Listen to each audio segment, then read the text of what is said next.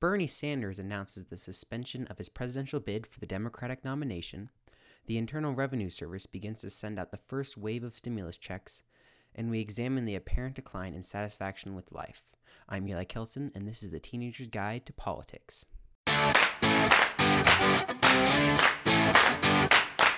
Hey everyone, welcome to the second episode of the Teenager's Guide to Politics.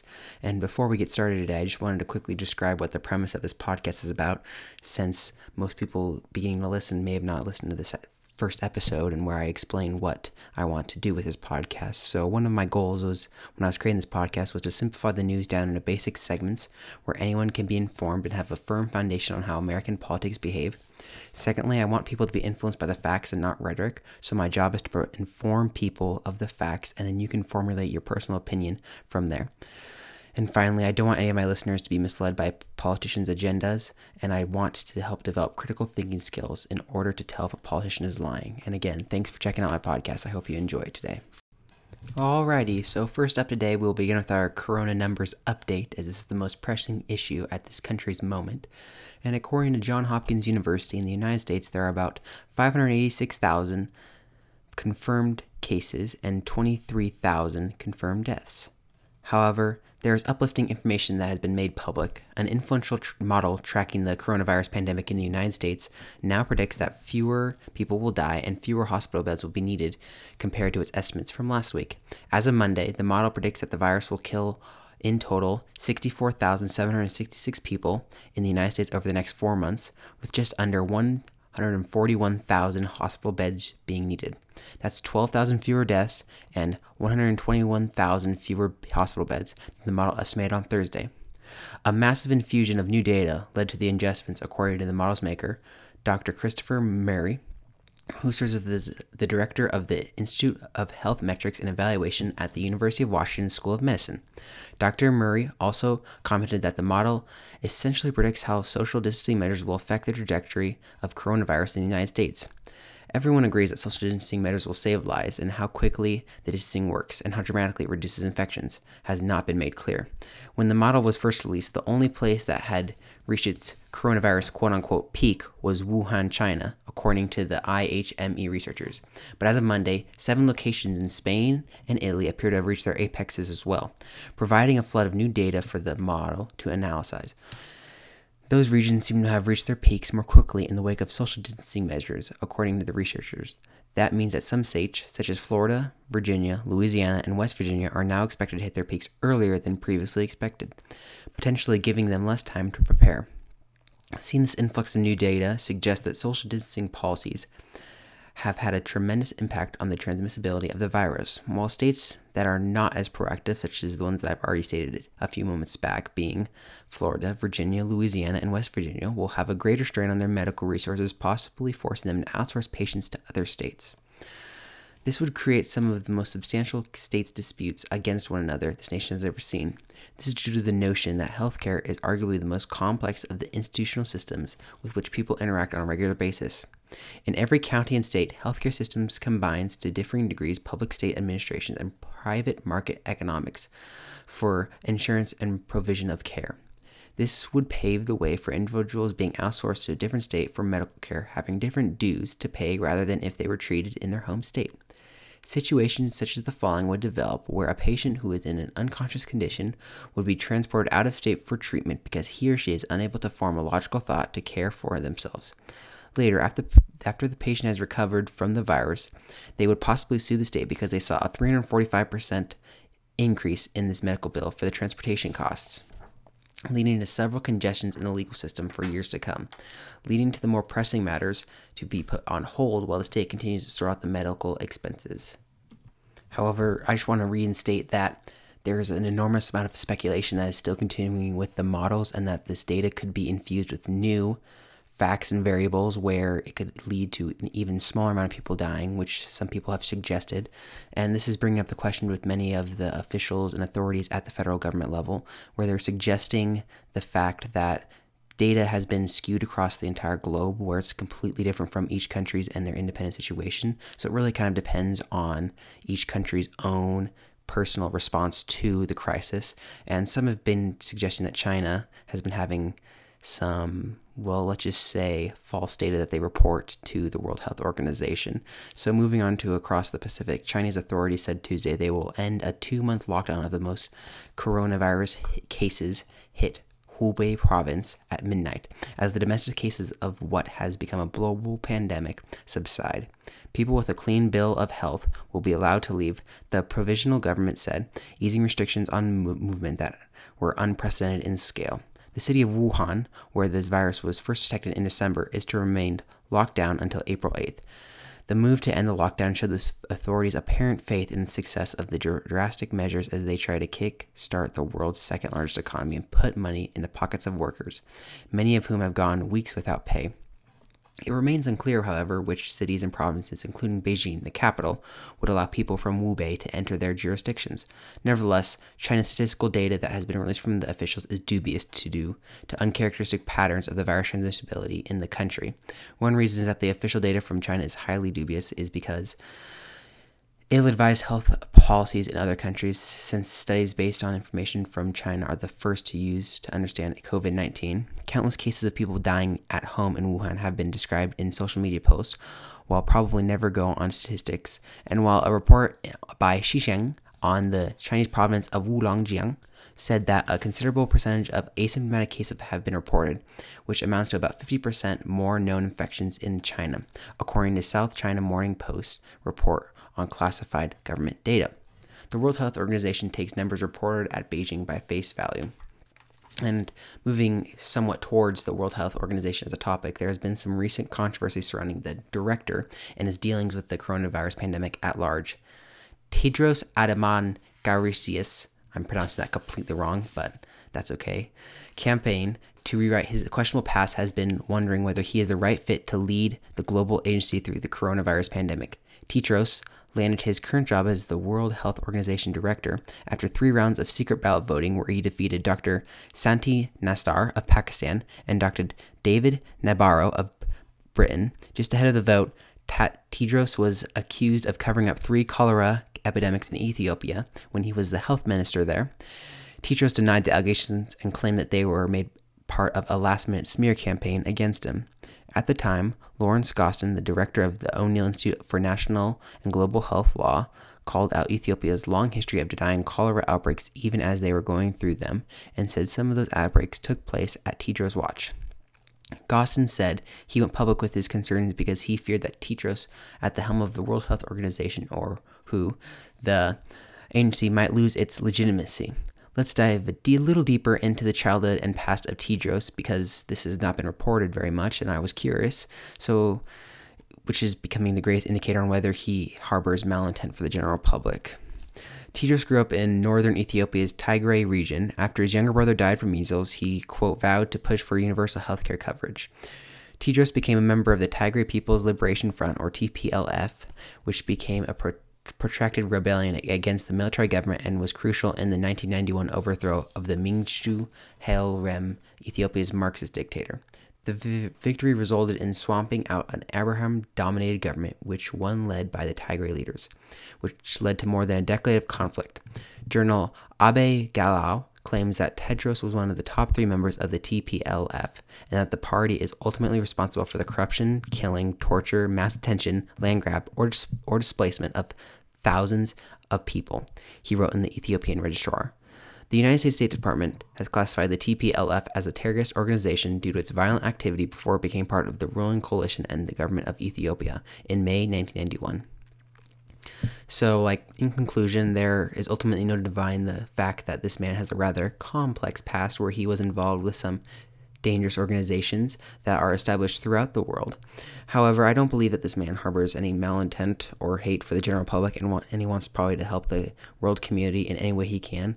But he's been, been used as a mouthpiece for China because China advocated for his election or postment of the director and his position but he has had rather irresponsible conduct with businesses and with foreign agents, uh, authoritarian governments such as Russia and China. Alrighty, moving on to some more domestic news. We have some campaign 2020 news for you. On April 8th, Bernie Sanders' campaign officially announced that they would be suspending their presidential bid in the 2020 due to a quote, a virtually impossible chance in becoming the nominee, End quote. Here is the moment that Bernie Sanders announced that he would be suspending his campaign. Which takes me to the state of our presidential campaign. I wish I could give you better news, but I think you know the truth. And that is that we are now some 300 delegates behind Vice President Biden, and the path toward victory is virtually impossible. So while we are winning the ideological battle, and while we are winning the support of so many young people and working people throughout the country, I have concluded that this battle for the Democratic nomination will not be successful. And so today, I am announcing the suspension of my campaign. Please know that I do not make this decision lightly. In fact, it has been a very difficult and painful decision. Over the past few weeks, Jane and I, in consultation with top staff and many of our prominent supporters, have made an honest assessment of the prospects for victory. If I believed we had a feasible path to the nomination, I would certainly continue the campaign. But it's just not there. I know that there may be some in our movement who disagree with this decision, who would like us to fight on to the last ballot cast at the Democratic Convention. I understand that position. But as I see the crisis gripping the nation, exacerbated by a president unwilling or unable to provide any kind of credible leadership, and the work that needs to be done to protect people in this most desperate hour, I cannot, in good conscience, continue to mount a campaign that cannot win and which would interfere with the important work required of all of us in this difficult hour. But let me say this very emphatically. As you all know, we have never been just a campaign. We are a grassroots, multiracial, multi generational movement which has always believed that real change never comes from the top on down, but always from the bottom on up. We have taken on Wall Street, the insurance companies, the drug companies, the fossil fuel industry, the military industrial complex, the prison industrial complex, and the greed of the entire corporate elite. That struggle continues. While this campaign is coming to an end, our movement is not. By dropping out of the race, Sanders is foregoing any effort to soldier on purely as a movement candidate for his progressive agenda. That prospect, though appealing to many of his most ideological supporters, appeared to dim recently amid the deadly corona out- virus outbreak, which has shut down campaign rallies, delayed upcoming primaries, and consumes the public attention. The Biden campaign quickly released a statement in which Joe congratulated Bernie by creating a quote a grassroots movement in American politics for decades to come. End quote. And here's his statement. Bernie Sanders has put his heart and his soul into not only running for president, but for the causes and issues he has been dedicated to his whole life. So I know how hard a decision this was for him to make, and how hard it was for the millions of his supporters, especially young voters, who have been inspired and energized and brought into politics by the progressive agenda he has championed. Said Biden in his statement Bernie has done something rare in politics. He hasn't just run a political campaign, he's created a movement. End quote. Nonetheless, there is still an odd moment when Bernie Sanders specifically said that while his campaign has been suspended, he would remain on the ballot and try to garner as many delegates as possible in the lead up to the Democratic National Convention. This is very unconventional when considering a presidential nomination run, because throughout the entire history of American politics, when a candidate gives their consolidation speech, they announce for their delegates to support whoever they endorse. But for Bernie, he decided to stay on the ballot. Now, why is that? I think we must look at what happened to Bernie Sanders' campaign in 2016 to examine his motives for this unconventional move in politics.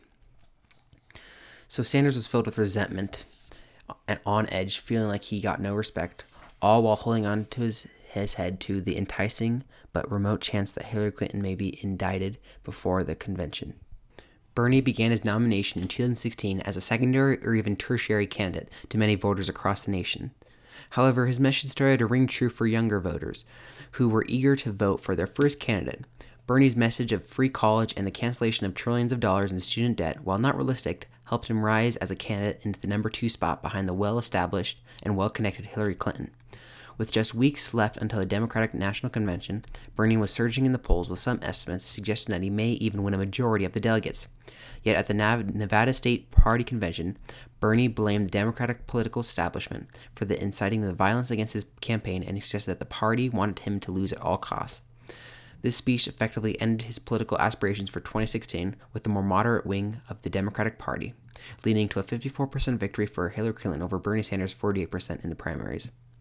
While Bernie continues to dismiss this as a pass, his recent consolidation speech of 2020 shows that he still hides some resentment for the Democratic establishment by choosing to withhold his delegates at the convention. Ultimately, however, all credible projections suggest that with 99% certainty that Joe Biden will win the nomination without any needing some of Sanders' delegates. With Bernie Sanders' political career effectively over, I want to examine the legacy and the transformation Bernie has left for the Democratic Party. There are many big picture victories that Sanders has pointed to as the lasting legacy of his campaign. He says he won the generational debate, citing his margins among younger voters. He also has declared victory in the ideological debate, pointing to his issues like universal health care, aggressive steps to address climate change, and free college education that has gone from fringe proposals to the mainstream of the party. Another Sanders strength was his dedication to support of young voters, a bedrock of his campaign in 2016. Even though he lost states by large margins to Biden, Sanders carried a majority of votes under 30 years old. Politicians are old people, said Weitzman, a college student. It's our future at stake, not theirs. I think young people are fed up and they know that we need a progressive future. End quote.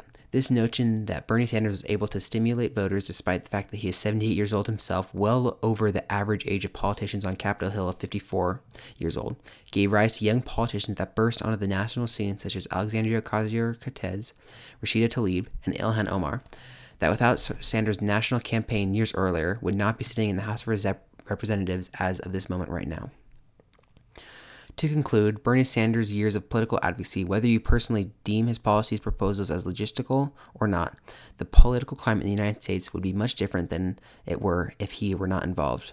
The types of proposals he has made will continue to change landscape in politics as the younger voters mature and become a key to winning presidential elections in the near future. Okay, moving on to the financial aspect of the implications created by the coronavirus. On Saturday, the Internal Revenue Service announced that it sent out the first round of stimulus checks to Americans' families. Quote, the IRS deposited the first economic impact payments in a taxpayer's bank accounts today. We know many people are anxious to get their payments. We'll continue to issue them as fast as we can, end quote, the IRS wrote Saturday evening on Twitter. Deposits will continue in the days ahead, starting with people who have filed tax returns for 2018 or 2019 and authorized d- direct deposits. Others, including people who haven't filed tax returns, authorized direct deposits, or received Social Security, will probably have to wait weeks or months before seeing their money. The distributions are a part of a $2.2 trillion economic package passed by Congress in March, which has ultimately become a $6.3 trillion economic relief package due to the Federal Reserve's actions. Under the economic relief package, individuals are due up to 1200 dollars and couples will receive $2400 plus plus $500 per child but payments start phasing out for individuals with adjusted gross incomes of more than $75,000 the amount will then be reduced by $5 for every additional $100 of adjusted gross income and those making more than 99,000 will not receive anything that income threshold will be doubled for couples for those who haven't filed a return for either 2019 or 2018, the IRS urges them to do so quickly, including for those who don't normally need to file a tax return. That includes individuals who earn less than $1,200 in 2019 and couples who earn less than $2,400. This is all the information that I was able to garner and collect that in regards to the stimulus checks reaching Americans. However, other news regarding the U.S. economy during the coronavirus pandemic another 6.6 million people filed for unemployment benefits last week, according to the U.S. Department of Labor as American workers continue to suffer from devastating job losses, furloughs, and reduced hours during the coronavirus pandemic. It was the second largest number of initial unemployment claims in history. Just to reemphasize that, the entire history of the United States yesterday and this week was the most it had ever reached since the Department of Labor started tracking the data in 1967.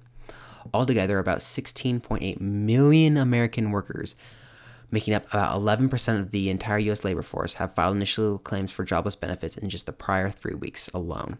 About 7.5 million workers filed for their second week of benefits or more last week, according to the Wall Street Journal. E- economics are expecting job losses will continue, with the unemployment rate peaking in the double digits sometime in the next few months, up from 4.4% in March. This week's unemployment insurance claims are yet another indication of the recessionary dynamics created by the coronavirus pandemic, Moody's senior vice president, Robert Williams, wrote in emailed comments. That said, the government economic relief packages and policies by the Federal Reserve, including an additional $2.3 trillion in loans announced Thursday morning, will soften the blow a little bit. Bank of America Economics predicts employers will cut between 16 million and 20 million jobs, with the unemployment rate peaking at 15.6% between now and June. If that's the case, it could take at least a couple of years for the unemployment to return to its pre pandemic levels. Still, economists are hoping the recovery from this downhill will be faster than the long, drawn out recoveries from the Great Recession and the Great Depression. But ultimately, this will depend on the coronavirus outbreak and how it is contained. People and economists are hoping to see what they call a V-shaped recovery, where initially this the everyone's portfolios in the stock market dip down very quickly due to external conditions, but then after every, everything gets contained and is reduced to the severity, it will shoot back up as we have been seeing lately. However, this is not going to be true because we don't know the future and the stock market does not operate as if I am a genie. So we will have to wait and see in the near future. Anyhow, moving on to a topic that is outside the influence of political policies and that is directly related to the well being of society as a whole, and that is happiness. It seems as though that in modern society in which we all live in, people are more depressed, more anxious, and more suicidal than ever before, despite the fact that the majority of people have a better living condition than any other people in the United States history and in the rest of the human history. The question that I have been turning around in my head for the past couple of days is pertaining to the perceived decline in happiness, and it has been either a symptom of something unusual going on in society, or is just that people are more comfortable talking about it with one another due to like social media platforms, which makes it more less awkward, I would say, talking about it. And the answer that has come to me in the least part is the complexity of our society. It isn't certain on how the future will present itself, and it isn't certain that what you knew in the past is going to be sufficient for you to move forward into the future. So there's lots of opportunity, but it's very complex and it's not easy to keep up in our fast and ever changing world. If we look around the world, you might think that the happiest people are those who have the highest standard of living and is sufficiently past the average, but this is not the case. You would think that having instability and death surrounding your daily routine would affect your outlook and really highlight the negatives that appear in your life. But if we take a look at countries where the mortality rate from malaria and other diseases have been, that have been conquered in developed countries are extremely high for 21st century standards, we have some of the most gratified lifestyles and are thankful for their humble situation. But living in a highly fluctuating and ever uncertain situation where any day people can lose their job creates this perception such as every day you're thinking that, okay, this has to be done, and then this has to be done. Oh, and I have to make sure this gets done before dinner. And as a result, you gain a stable income and are financially independent, leading to security and health. But that necessarily isn't happiness, and it's no certainty from the freedom of anxiety. And I would say that most people in the modern world, oddly enough, have far too much to do on a daily basis for a fresh, fresh, stress-free life. Excuse me. Adults have a career, families, and a couple of kids to attend to, and it takes over 60 hours a week of flat out pure work. Yeah, so, and that would be too much. And then I also think that because our society is philosophically polarized with all the different aspects pertaining to religion and political beliefs leads to instability, and that is ultimately reflected in the divisiveness seen through our society today. People are doubtful that their existence on this planet has any meaning. Having such a nihilistic viewpoint, then it's easy to be overwhelmed by the doubts and existential angst lead, that leads to the life of misery. And I think that this is a mistake because I think that your life can be meaningful. It's proportional to the responsibility that you take on by what you can learn by watching when you are engaged in the world. I can also not shake the suspicion that the rise of social media and the interaction of these platforms into our daily lives have been influenced the way we can compare to one another. And therefore, lessen the gratitude one can express because the external pressures of society tell them that they are not competent with their life. One recent study that I examined that looked at the links between Facebook's use and well being quote, we found that the more you use Facebook over time, the more likely you are to experience negative physical health, negative mental health, and negative life satisfaction, says study author Holly Shakya, assistant professor and social media researcher at the University of California, San Diego. Not only can social media affect our mental state, but it can also disrupt our circadian rhythm or sleep cycles. Using social media platforms before bed delays our body's internal clock, aka your circadian rhythm, which suppresses the release of sleep inducing hormone melatonin and makes it more difficult to fall asleep. This is largely due to the short wavelength or artificial blue light that is emitted by these devices. The more electronic devices that a person uses in the evening, the harder it is to fall asleep or stay awake. Besides increasing your alertness at a time when you should be getting sleepy, which in turn delays our bedtime, uses the device before turning in delays the onset of REM sleep. REM stands for rapid eye movement and it reduces the total amount of rapid eye movement sleep and comprises alertness the next morning. Over time, these effects can add up to the significant chronic deficiency in sleep. Anyways, sorry for going off on a tangent, tangential point that I made at the end of the podcast, but I think that this information that I wanted to share with you is far more important than some of the political news that have been going around recently because we've been being swamped by the coronavirus news and there's nothing really else to report on. So I just wanted to give you an uplifting message that you do matter in life and that no matter how depressing your situation, you can come out on the other end of it. Okay, for one thing that I like today.